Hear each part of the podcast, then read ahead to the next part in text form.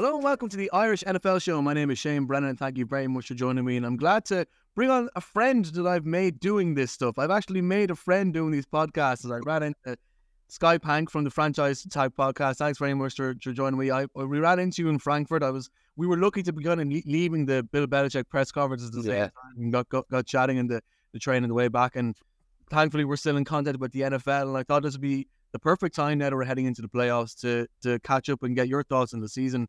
How are you feeling now? Of the um, you know, the, the regular season is over. We have to now find ourselves some form of way of getting over the withdrawal symptoms of not having red zone.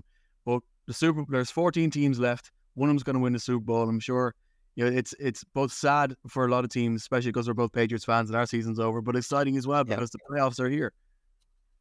Yeah, thanks for having me on, Shane. Great to see you. Like I said, what, I was intending to try not to laugh when you were saying things because you know you're funny. But you said made a friend, and you've already got me laughing. So nice and relaxed. But unfortunately, Patriots haven't made me feel relaxed at all this season. Um, it's been painful. So I'm actually really excited for the playoffs. You know, like when you when your team's poor, you're almost like, well, I get to watch the best of the best now. Um, so yeah, I think it's going to be. I feel like I've said this a lot in the last couple of years, but this feels like it could be one of the most exciting playoffs because even though you've got the Niners and the Ravens as front runners, I feel like there's a lot of strong teams and a lot of potential upsets with the wild card weekend and good storylines. So yeah, I'm looking forward to it.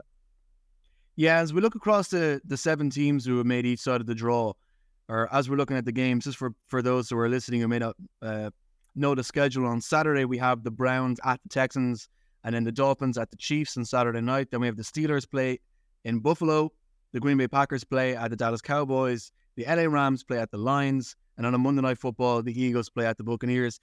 All those games look pretty good. I don't really see any um, any matchup there that is particularly one sided. But I guess before we sort of get into some of those games, now that we're finishing the season, is there a team that you think that, that probably did better than you expected? When we're looking at the, the playoff lineups now, is there somebody who's in there that you didn't think maybe before the season started or even midway through the season that you didn't think they had a chance and surprise you to manage to to get into the playoffs.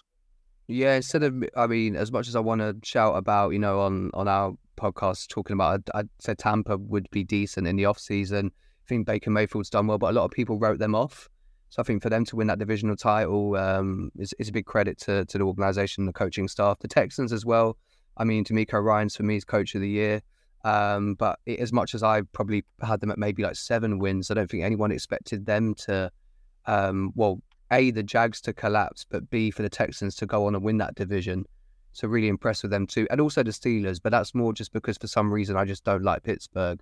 I mean, Mike Tomlin is a, a very good head coach, um, but I was quite surprised that they somehow managed to to get in the playoffs. But I'm sure Buffalo's going to put a stomp on them anyway. So yeah, it's like watching Pittsburgh football. I I've I always feel like it's like watching like Burnley. You know, like that kind of way. It's just you you you know you're you're not going to be excited, but they might be able to find some way to to grind it out. And you know, fair play to them as as much as I think a lot of people like hitting on the Steelers for even a lot the Steelers fans in particular like hitting on them, saying you know this is the one of the worst playoffs teams and all this, mm. this kind of stuff. And midway through the season, everyone's kind of called them out for being sort of being frauds because of the difference between yards and points uh, and you know their their win record.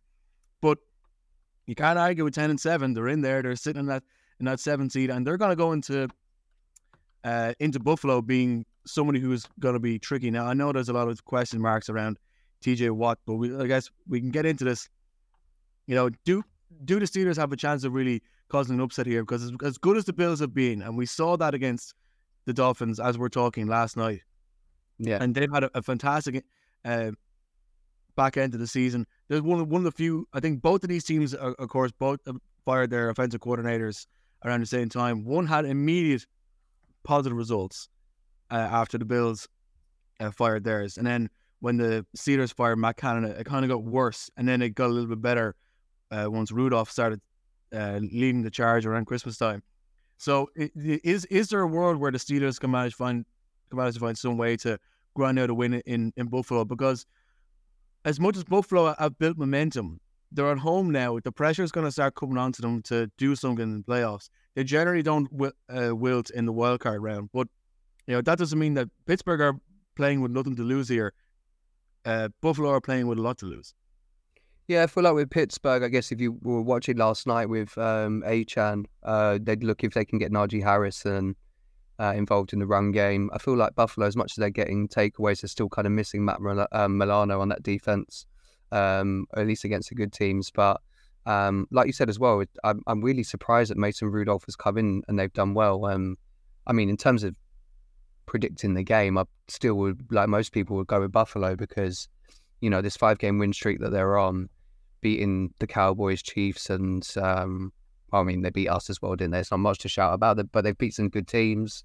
Um, I think they're seven and two at home, um, so you know they're they're really strong. But yeah, I guess any success that Pittsburgh will have on Sunday for me will come through the run game. If Buffalo stops that, then I expect them to be able to force some turnovers and win convincingly. But you know, I think any as as much as the Steelers historically, I always sort of bash them because they never turn up against the Patriots in the postseason. Mike Tomlin is still a good head coach. I think he can he can game plan pretty well for most teams. So it'd be interesting to see what he comes up with. Yeah, I think the turnover battle is going to be interesting because, of course, we saw Josh Allen throw two interceptions last night. I know one of them was in the end zone, whereas Rudolph hasn't thrown any interception in the past three games, and the Steelers have won each of those three games. Uh, whereas beforehand, the Steelers were giving away the ball too easily, and they had a, a three-game losing streak against the Cardinals and the Patriots, and somebody else uh, mixing there as well. So I think that that's going to be an interesting battle. I don't I don't think this is going to be a game that's uh, this has a game that has potential to be uh, quite tight. But you know when we're looking at, at, the Bills in general now, you know we talk a lot about Super Bowl windows, mm-hmm. whether the I think there's some talk around the the for the last few years it's been the Chiefs, the Bengals, and the Bills being the kings of the AFC. The Bengals had their chance in a Super Bowl. They didn't manage to get it done. The Chiefs have won two. The Bills haven't been to one yet. They keep managing to slip some, usually in the AFC Championship game or the week beforehand. Is this a year where, where they can really push to be the AFC's representative in the Super Bowl. Because if I think if, if there's anybody that's going to go in to Baltimore and ruffle up the, the Ravens' Reathers, Reathers, feathers. I got him speaking like it's Wabbit season now. Is anybody gonna, is anybody gonna go in and and uh, and annoy uh, Baltimore, I think Buffalo can be the team that can do it. Yeah, I mean, I uh, pretty much, I think, well, start of the season was saying Ravens v Bills. Um, maybe, maybe more out of hating on the Chiefs, but I think now it might come to fruition, which is uh, which is nice. I think for Buffalo, you spoke about windows there, which is perfect because people were quick to, you know, start almost writing the Bills off when they were at 500 um, at that midpoint of the season. But I think it's almost helped them that the narrative wasn't even in the off season about oh you know um, the Bills are going to go to the Super Bowl. There was a lot of stuff about is Stefon Diggs happy. Um, there's been question marks over Sean McDermott and, and his future, and I think they've sort of bought into that adversity well. I think every team that goes on to to win a Super Bowl has to overcome their own adversity, um, and I think the Bills have done that well in this five game win streak. They're probably right now they've you know hit good form at the right time. In years gone by, they've almost blown teams out too much early on and then by the time the postseasons come around, they've got caught off guard, like when you know they got eliminated by the Bengals or um, when they lost to the Chiefs in overtime. I think things have really seemed to pick uh, pick up at the right time, and even adding someone like Leonard Fournette, you know, playoff Lenny, you got him to complement James Cook. Um, yeah, it's weird to talk so so fondly of a divisional rival, um, but I really like where the Bills are at, and yeah, I really think that they're they're one of the teams that I would say could go all the way and they're probably top three to five right now on, on current form. Yeah, well, you were mentioning the Chiefs earlier, and I think it's probably a good time to focus in a little bit on them because it's just the whole season seems to be lurching from talking point to talking point. As in, eh, like, you know, when a team is good generally, a la Man City in the Premier League or whatever, it's just, just kind of plod along from win to win. There isn't anything major. The Chiefs have had, you know, opening day loss, have had offsides, have had Patrick Mahomes throwing a hissy fit on more than one occasion. They've had sideline troubles. They've had the whole Taylor Swift thing. It's just been a, a very, you know, for reigning Super Bowl champions who are led by, you know, the face of the league and led by the best coach in the league, who which I think Andy Reid is certainly at the moment, and who have led the offensive standard and have led the the revolution in the league into being an off, a mini offensive league where offensive head coaches get the best results. You know, this is a it's it's been quite a haphazard season, but yet they're, they're still in. They're playing. They won their division. They've home field advantage against the the the Miami Dolphins, which is going to count for a lot because Miami don't aren't a team that like playing away from home too much. But I don't yeah. see like like it's, it's no, it's just like with the Chiefs, you never know. Like we've come into the playoffs now, and you can easily write them off, and then they come out and they can remind everybody we still have the you know, the best quarterback in the league, and we still have Travis Kelce, and the the wide receivers could decide to wake up and put some put some Pritt stick on their glues or on their gloves and start catching some passes every now and again. You know, it's just and the defense has been particularly strong. We must you must credit that to the Chiefs. Like, where do you, do you see them going anywhere? Is, is is there a potential banana skin now for Miami coming in here, or, or is there? Can we expect a turnaround from the Chiefs now that we're in the playoffs? Yeah, so tough with the Chiefs. I mean, you know, that stat about that Mahomes never played a road playoff game is is pretty crazy. And I mean, again, as a Patriots fan, I kind of want them to be one and done and lose. Um, well, obviously, this one at home benefits them. So maybe I kind of want them to win this one and then lose the road one because we'll be like, oh, you know, Chiefs going to do it at home. Um, but I think Tyreek Hill's going to be super motivated um, in in this one to to turn up and um, are they hoping to have Waddle back? I think. I think obviously, he, you know, I think the Dolphins will be hoping to add him a, a receiver for next week. Um, and I mean, it's almost like Andy Reid is going to go against what was the original blueprint for the Chiefs, that speed, right, with Tyreek Hill and um, Mecole Hardman. I know he's back there now, but you know, a couple of years ago he was making plays. This whole Dolphins offense is built on speed with Mostert, Achane, and Hill, and um, yeah, I mean, you were saying about the Bill Steelers one being close, and I was pretty much saying Buffalo. This is one where I probably will only make my mind up 10 minutes before kickoff. I don't know. Um, it's a pretty blank space in my head right now. Um, and I'm sure there'll be some bad blood as well between Tyreek Hill and the Chiefs, but we'll see. Yeah, I, I, I don't know. Did you see the, the video? Was it the thing Tyreek's Hill house went on fire at some point during the week? Or, yeah, that's talking about like, the game. Yeah, like I don't know that that kind of knocked him off uh, in particular, and probably had uh, repercussions uh, among the other people in, in, the Dolphins in the Dolphins building ahead of their game against Buffalo. And Buffalo are a team that has Miami's number. I actually think it's a good thing for Miami that, that they lost uh, against the Bills in Sunday Night Football because it means they get the chance to go into to, to Arrowhead. We have to remember, like four of the of the Chiefs' six losses this year are in Arrowhead Stadium. They get the chance to go into Arrowhead. It's a team they've already played in Germany. They didn't turn up in the first half there, and there's people their their process because the Chiefs uh, uh, arrived the Friday before the game, whereas the Bills were there all week. You know, or sorry, not the Bills, the Dolphins were there all week, and I think there's a lot of. I actually think that this the, the Dolphins have a chance to play with a bit more freedom here, and that makes them more dangerous. That's so. Uh, it, do I think they'll beat the Chiefs? It'll be very close. That Chiefs defense is very good. At its home, at its the playoffs, and Patrick Mahomes is going to stop wh- whinging and start kicking into uh, gear and, and getting the, the team playing good music at some point. But I think the Dolphins have a good chance here. And I'm watching, you know, I've been watching some of the the stuff on uh, Hard Knocks, and the Dolphins are the kind of team like I really. Uh, you you were talking about earlier about not liking uh, divisional rivals, and as much as the Dolphins have have you know, our divisional rival and how there's there's history and all the things, I, I find it difficult not to like this team. I like Mike Mike McDaniel. I like Tua. I like a, a, lot of the players. I appreciate their dedication to the speed, like you were mentioning there earlier, how their uh, attacking play is built. The problem is though, is just, I, I defensively, I, I don't see them having enough grit to properly close out games. They might be able to outscore somebody. This is really going to be about being able to have a shootout and being have a, able to have a really good plan in the first half of the game. Because am I right in saying you were at the Chiefs Dolphins game in Germany? I mean, if they if they come out in the first half like they did there, and I understand obviously it's a very different prospect playing in Frankfurt than it is playing in Arrowhead. But if the Dolphins come out playing as they did there, they're gonna get they're they're gonna get whacked. So I think I think if, if they come up with a good plan, they have a really good chance of winning, and I think they will because I like Mike Michael Daniels to be the man to to do it.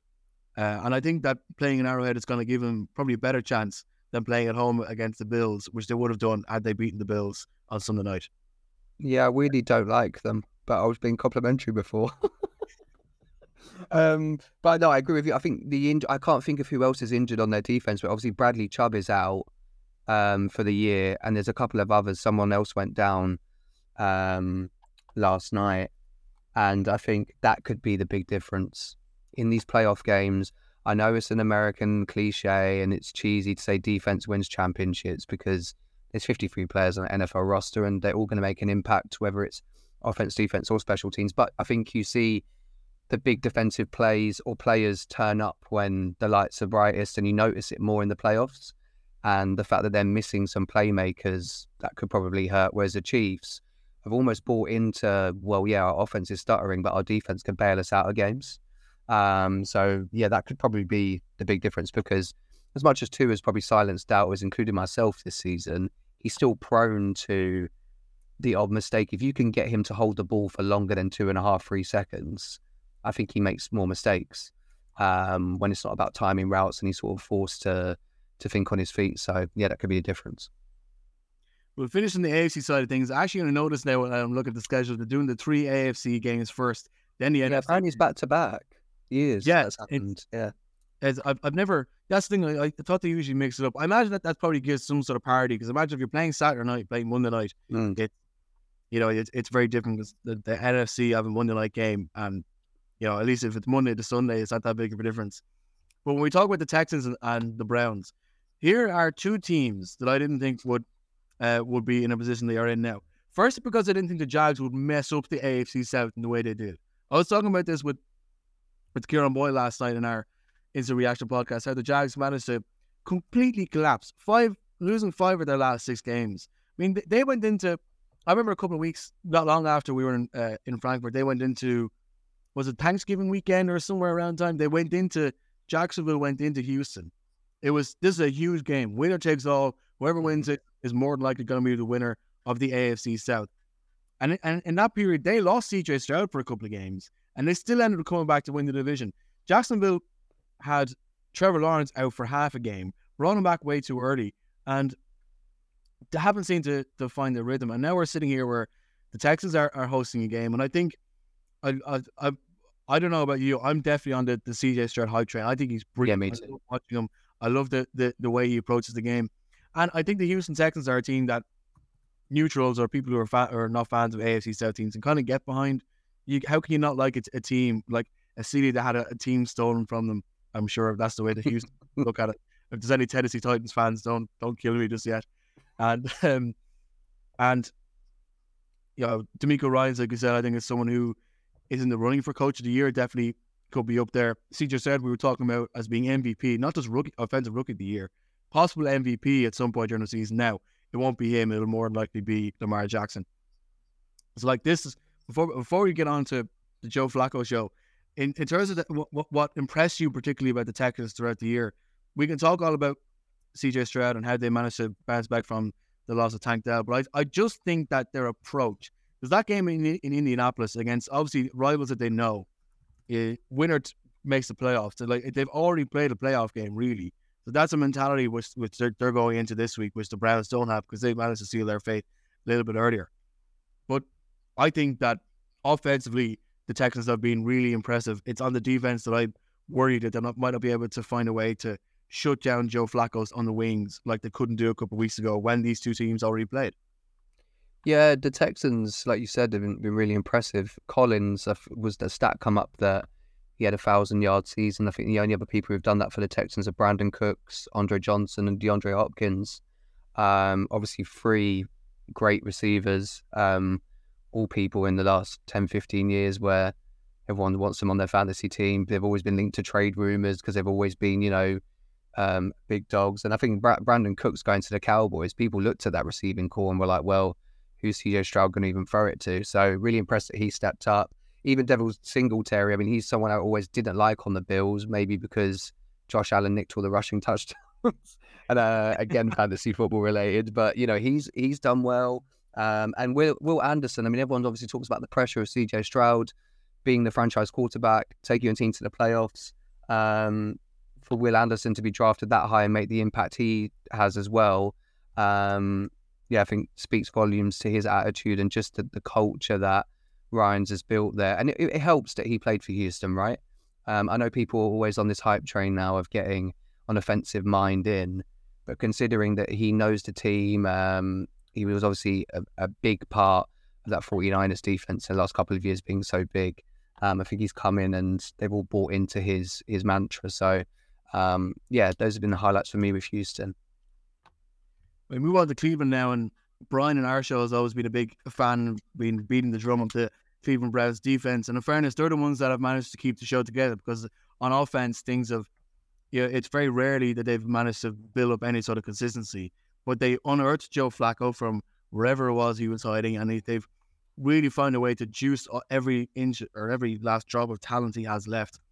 And we go back to the, to the game that the Texans played against the Browns uh, earlier in the season. Now, this is on Christmas Eve. In fairness, uh, CJ Stroud wasn't playing. The Texans were missing a couple of players that they're that they're not going to be missing this coming weekend. Flacco threw 42 passes, made three touchdowns, two interceptions, 368 yards.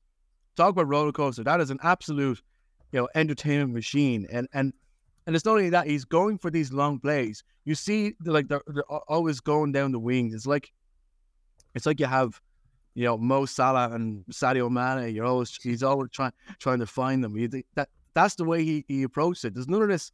I, I watched the went to the thing to watch the Steelers playing against the Bills uh, earlier in the season, and it was a typical AFC North kind of sludge match. It was they're running. It was tough. They weren't going for big plays. I, I can't remember who was quarterback for the Browns then, but it wasn't it wasn't Flacco. And you know, the Steelers were uh, were were even worse. They you know, they weren't playing in any way what people would consider attractive football, which isn't always, you know, some people people try attractive football doesn't always work. Now that the, the Browns have Flacco, that's completely changed their offensive outlook. Their defense can handle anything that's thrown at it. Sometimes they lose, sometimes they win. They managed to get a win in in Baltimore uh, at some point during the season. I think they they came back, so they have the grit. This is going to be this is a team that nobody wants to face, and that is exactly what the Cleveland Browns want to do. And it's also worth mentioning the three Lake Erie teams, being the Detroit Lions, the Cleveland Browns, and the Buffalo Bills, have all made the playoffs for the first time ever. So that's a nice little. Ah. Uh, that's a nice little little stat. Because I mean, let let's face it. When, we were starting to watch the game, well, let's did we ever think to be a year that the Lions and Browns could face off in the Super Bowl? You know what I mean? It doesn't like the and, and and look at the Browns now. Like nobody wants to face this team. I think I think Baltimore in particular probably have a reason to be afraid because of the familiarity. But you know, they're going into the Houston confident. They have a, a good quarterback, good defense. Things are looking up for Cleveland, and because I've said that, they're probably going to lose. It's um, I've got a friend of mine who's just got into the NFL this season. Um, Irish mate of mine in Dublin. He's a Texans fan because he follows the Rockets. So he was like, "Oh, just follow the you know same city." I got right. yeah, an Irish Texans fan. I did. I haven't met. Yeah, I'm literally saying this in the office. Shout out to Adam. That's his name. I was literally saying this. I was in the office yesterday, and people are like, do people support every team? And I'm like, I'm pretty sure the only team I've never met a fan of is the Texans. So whatever, whatever this guy is, you must unearth them. He's like one of the, the few. Uh, I don't know. Maybe there's more listeners to, to the show who are Texans fans, and if so, hello, howdy, as you probably say in, in Texas. But I didn't know. I didn't know those. Um, I thought I didn't know those existed. I, I, I didn't know where to find yeah. one. He managed to unearth the Texans fan in Dublin.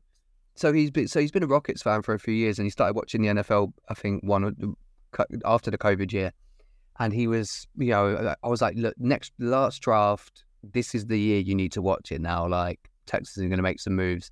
He's been saying to me about CJ Stroud all year, and I feel like I've been a horrible friend because last night he said to me, "Who's going to win, and how would you compare the teams?" And I said, "Well, the Browns defensively is kind of like Inter Milan Mourinho, and the Texans are kind of like Newcastle last season. You know, like there's been a few changes, there's a few new players, but you know, they they feel good, they're doing well. And he was like, Well, when you say it like that, we're gonna lose. I was like, Well, yeah, the Browns defense is really good. I was like, you know, like Myles Garrett could win defensive player of the year. Um yeah, I and I don't know if because I've spoke about CJ Stroud so much all year, and like you said, we spoke about him maybe being MVP because he rightfully was in that conversation um, at one point before his injury. I just don't know if I'm trying to convince myself by saying, is my heart saying Houston, but really the Browns seem to have found something at the right time. Like, I don't think anyone wants to play them. And I mean, we all remember that Joe Flacco Super Bowl run in 2012, where like he, I think he's the only quarterback other than Joe Montana to not throw an interception on a Super Bowl winning postseason run. Um, you know, they were on fire that year, beat the Niners in the Super Bowl, and I'm pretty sure there's teams right now like, oh, great, old man Joe's turned up and he knows how to read a defense whereas the last three Browns quarterbacks couldn't do that. And we know their defense is one of the best in the league. Um, so yeah, another one where I might change my mind throughout the week, but I just feel like logic dictates that the Browns might get this done on the road.